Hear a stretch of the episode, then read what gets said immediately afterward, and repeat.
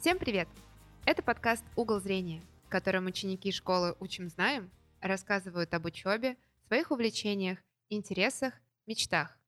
И сегодня с вами мы, его ведущие Антон Поляруш и Александра Глесь. И сегодня у нас в гостях Алексей Гавриленко, тьютер школы «Учим, знаем». Здравствуйте, Алексей. Здравствуйте. Алексей, скажите, пожалуйста, какой предмет вы преподаете? Я преподаю шахматы и детский гольф. Алексей, как долго вы работаете в нашей школе? В школе «Учим, знаем» я работаю уже второй год. Алексей, расскажите, пожалуйста, каково это быть госпитальным педагогом? На самом деле я думал, что это будет очень трудно, но на самом деле очень интересно, прям затягивает. Как вы выбрали свой профессиональный путь, путь учителя, путь педагога, тьютера, наставника? На самом деле у меня все это началось с детства, когда мой отец брал меня к себе на тренировки, и с раннего детства он привил любовь к спорту.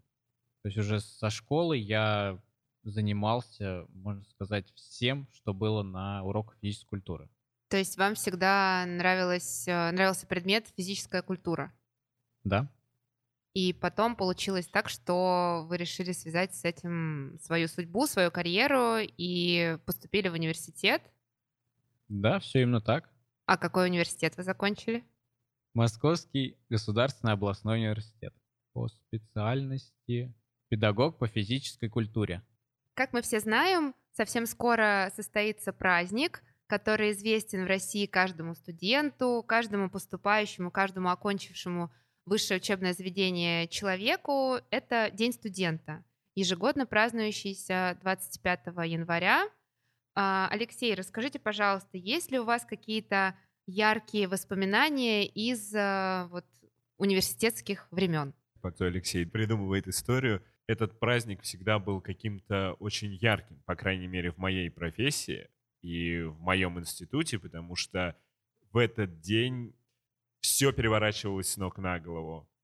Мы практически ничего не делали в плане обычных занятий, а в театральном вузе обычные занятия — это там, фехтование, вместо физической культуры у нас была акробатика, там, сценическая речь, мастерство актера — весь город, все театральные вузы, точнее, они собирались и гуляли по всей Москве, знакомились друг с другом, общались друг с другом. Одна из лучших встреч вузов, которые я когда-либо видел и на которых я присутствовал, потому что ты знакомишься с безумным количеством людей, а самое главное, находишь себе партнеров, то есть с кем ты будешь дальше работать, играть в спектаклях, сниматься в кино или также преподавать. Мы собираемся в итоге в какие-то маленькие группы и создаем какие-то маленькие проекты, которые рождаются в наших головах и превращаются либо в какой-нибудь короткометражный фильм, или в маленькую сценку,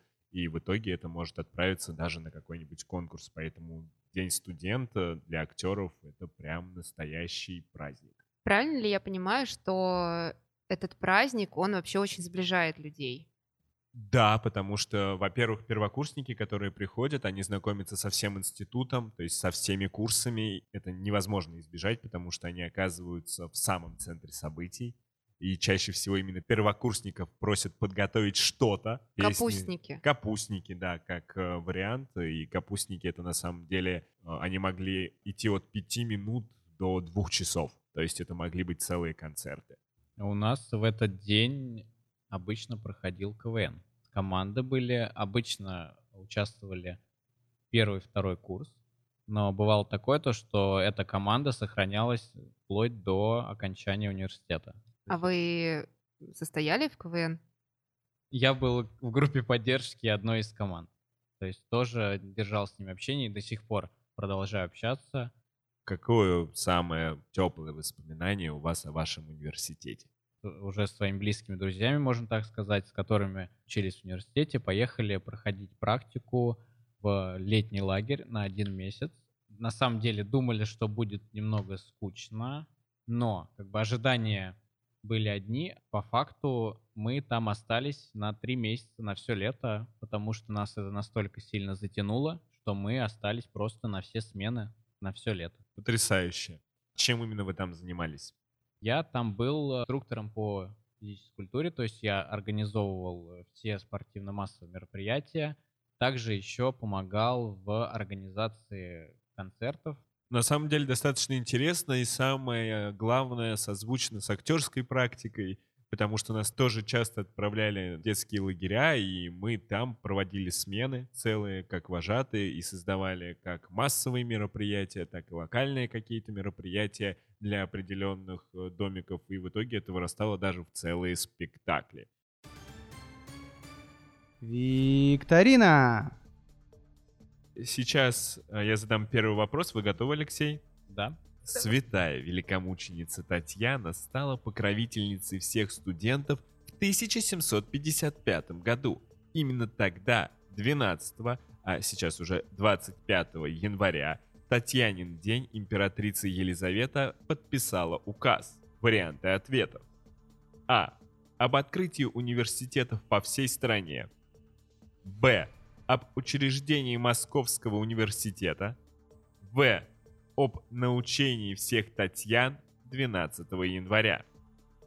Я думаю, это будет вариант ответа Б. Об учреждении Московского университета. Абсолютно правильный ответ. Насколько я помню, Елизавета Петровна очень э, поощряла науку, образование учреждение Московского университета это было таким грандиознейшим а, событием, очень важным для нашей страны. Следующий вопрос. Американские студенты в середине прошлого века стали законодателями особой моды. В то время были популярны лоферы, это такие туфли без шнурков, с прорезью на язычке. А, представители студенчества засовывали в нее перед экзаменами этот предмет на удачу. Как вы думаете, что они туда клали? Варианты ответ. А. Монетку. Б. Конфетку. В. Зачетку. Вариант ответа А. Монетку. Да, я сразу представила, как можно класть в туфли зачетку. А как же ты потом будешь ее на экзамене доставать? Как переводится с латинского «студио»? А. Человек, усердно работающий, стремящийся, старающийся и прилежно занимающийся. Б. Человек, который должен все узнать и о чем-то рассказать. В. Человек, кто усердно прогуливает школу и университет. Так, нужно подумать. Я думаю, это вариант ответа. Какой же это вариант ответа? В. Человек, который прогуливает. Нет, точно не В. Я думаю, это вариант ответа А. Человек, усердно работающий, стремящийся, старающийся и прилежно занимающийся. Вы молодцы! Все ответы были верными. Спасибо большое. Вы знаете, совсем скоро нашим слушателям, нашим детям предстоит испытание в виде государственный итоговый аттестат. В феврале э, девятиклассники сдают итоговое собеседование.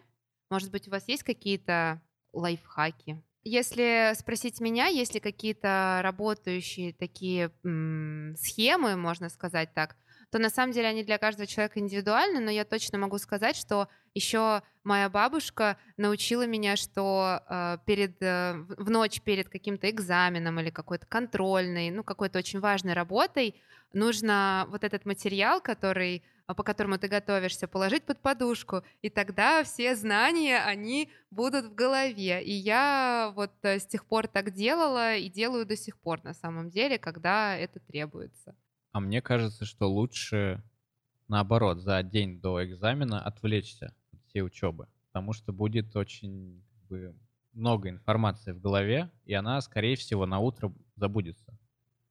Мне кажется, нужно отвлекаться. Те же физические нагрузки, прогулки на свежем воздухе, либо чтение тоже на свежем воздухе. В принципе, поможет отвлечься и сделать так, чтобы мозг отдохнул. Я вам сейчас расскажу о паре суеверий, скажем так, э, с которыми сталкивала меня моя профессия. Они немножечко смешные и интересные, поэтому они не займут много времени, и я о них расскажу. Первое — это когда вы берете текст, вы его читаете или учите, даже если это книга, учебник, неважно. И если вдруг он у вас упал, просто так поднимать его нельзя.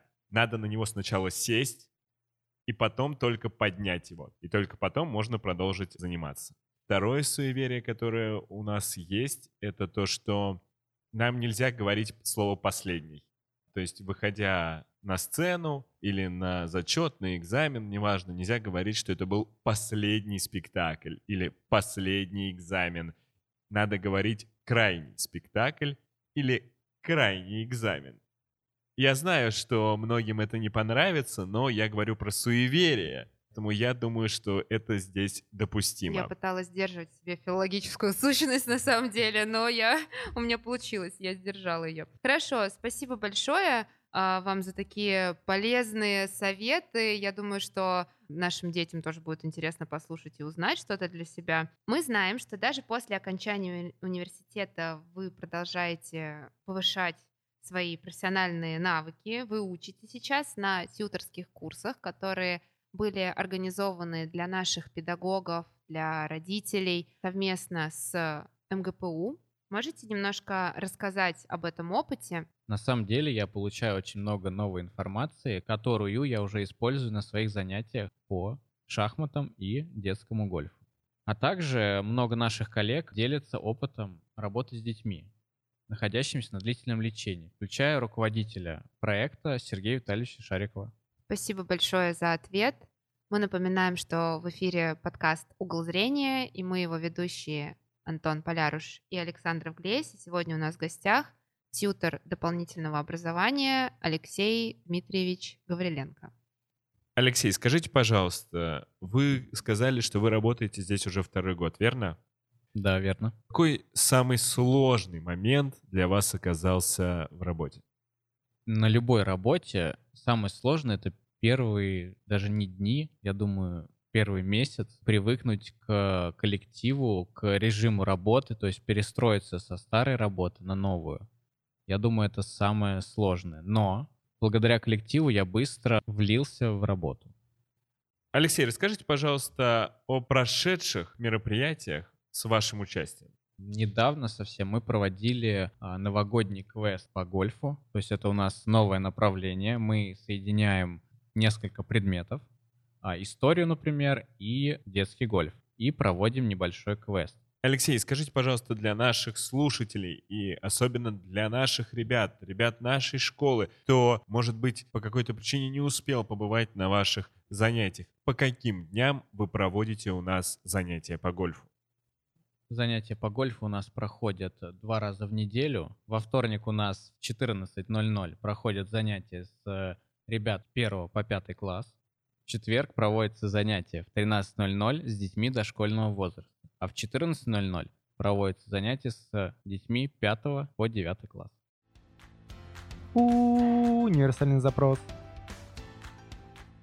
В нашем подкасте есть рубрика, которая называется «Универсальный запрос». В прошлом выпуске наш ученик Артем задал вопрос учителю математики Тимофею Анатольевичу Разбегину.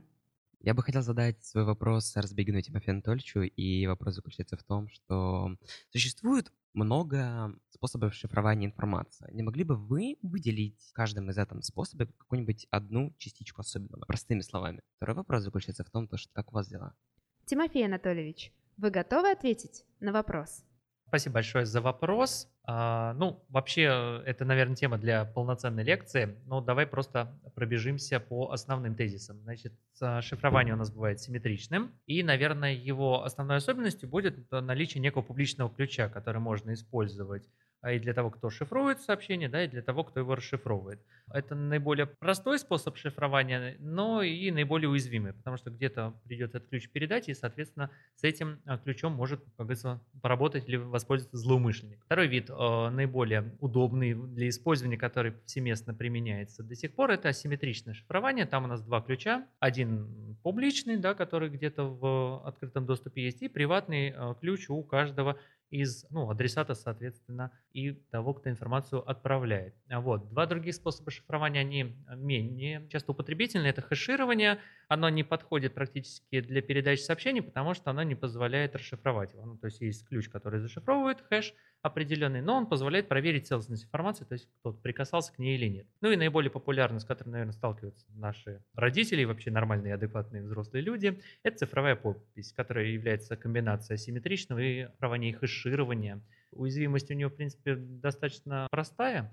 Э, очень трудно восстанавливать информацию, но, тем не менее, очень легко проверять действительно отправитель. То есть отправил адресат, которому мы ждем сообщение, да, или какой-то злоумышленник. Ну, собственно, все.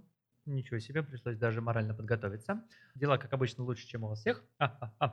Прошли новогодние праздники, я даже успел э, сходить на мюзикл, который давно хотел посмотреть. Он называется «Первое свидание», показывали в Московском дворце молодежи. Там песни, пляски про любовь, даже можно было над чем-то задуматься, посмеяться. Так что э, с надеждой смотрим э, дальнейшее. И, как говорится, много дел, дальше будет только лучше. Обычно дети, э, поскольку они являются а, гостями нашего подкаста задают вопросы учителям. Но поскольку сегодня у нас такой необычный подкаст, а у нас сегодня специальный выпуск, мы предлагаем Алексею задать вопрос любому ученику нашей школы, и ответ на этот вопрос Алексей услышит уже в следующем выпуске нашего подкаста. Алексей, вы готовы задать вопрос? за новогодние праздники, которые у нас были совсем недавно, я успел поиграть во все, мне кажется, настольные игры.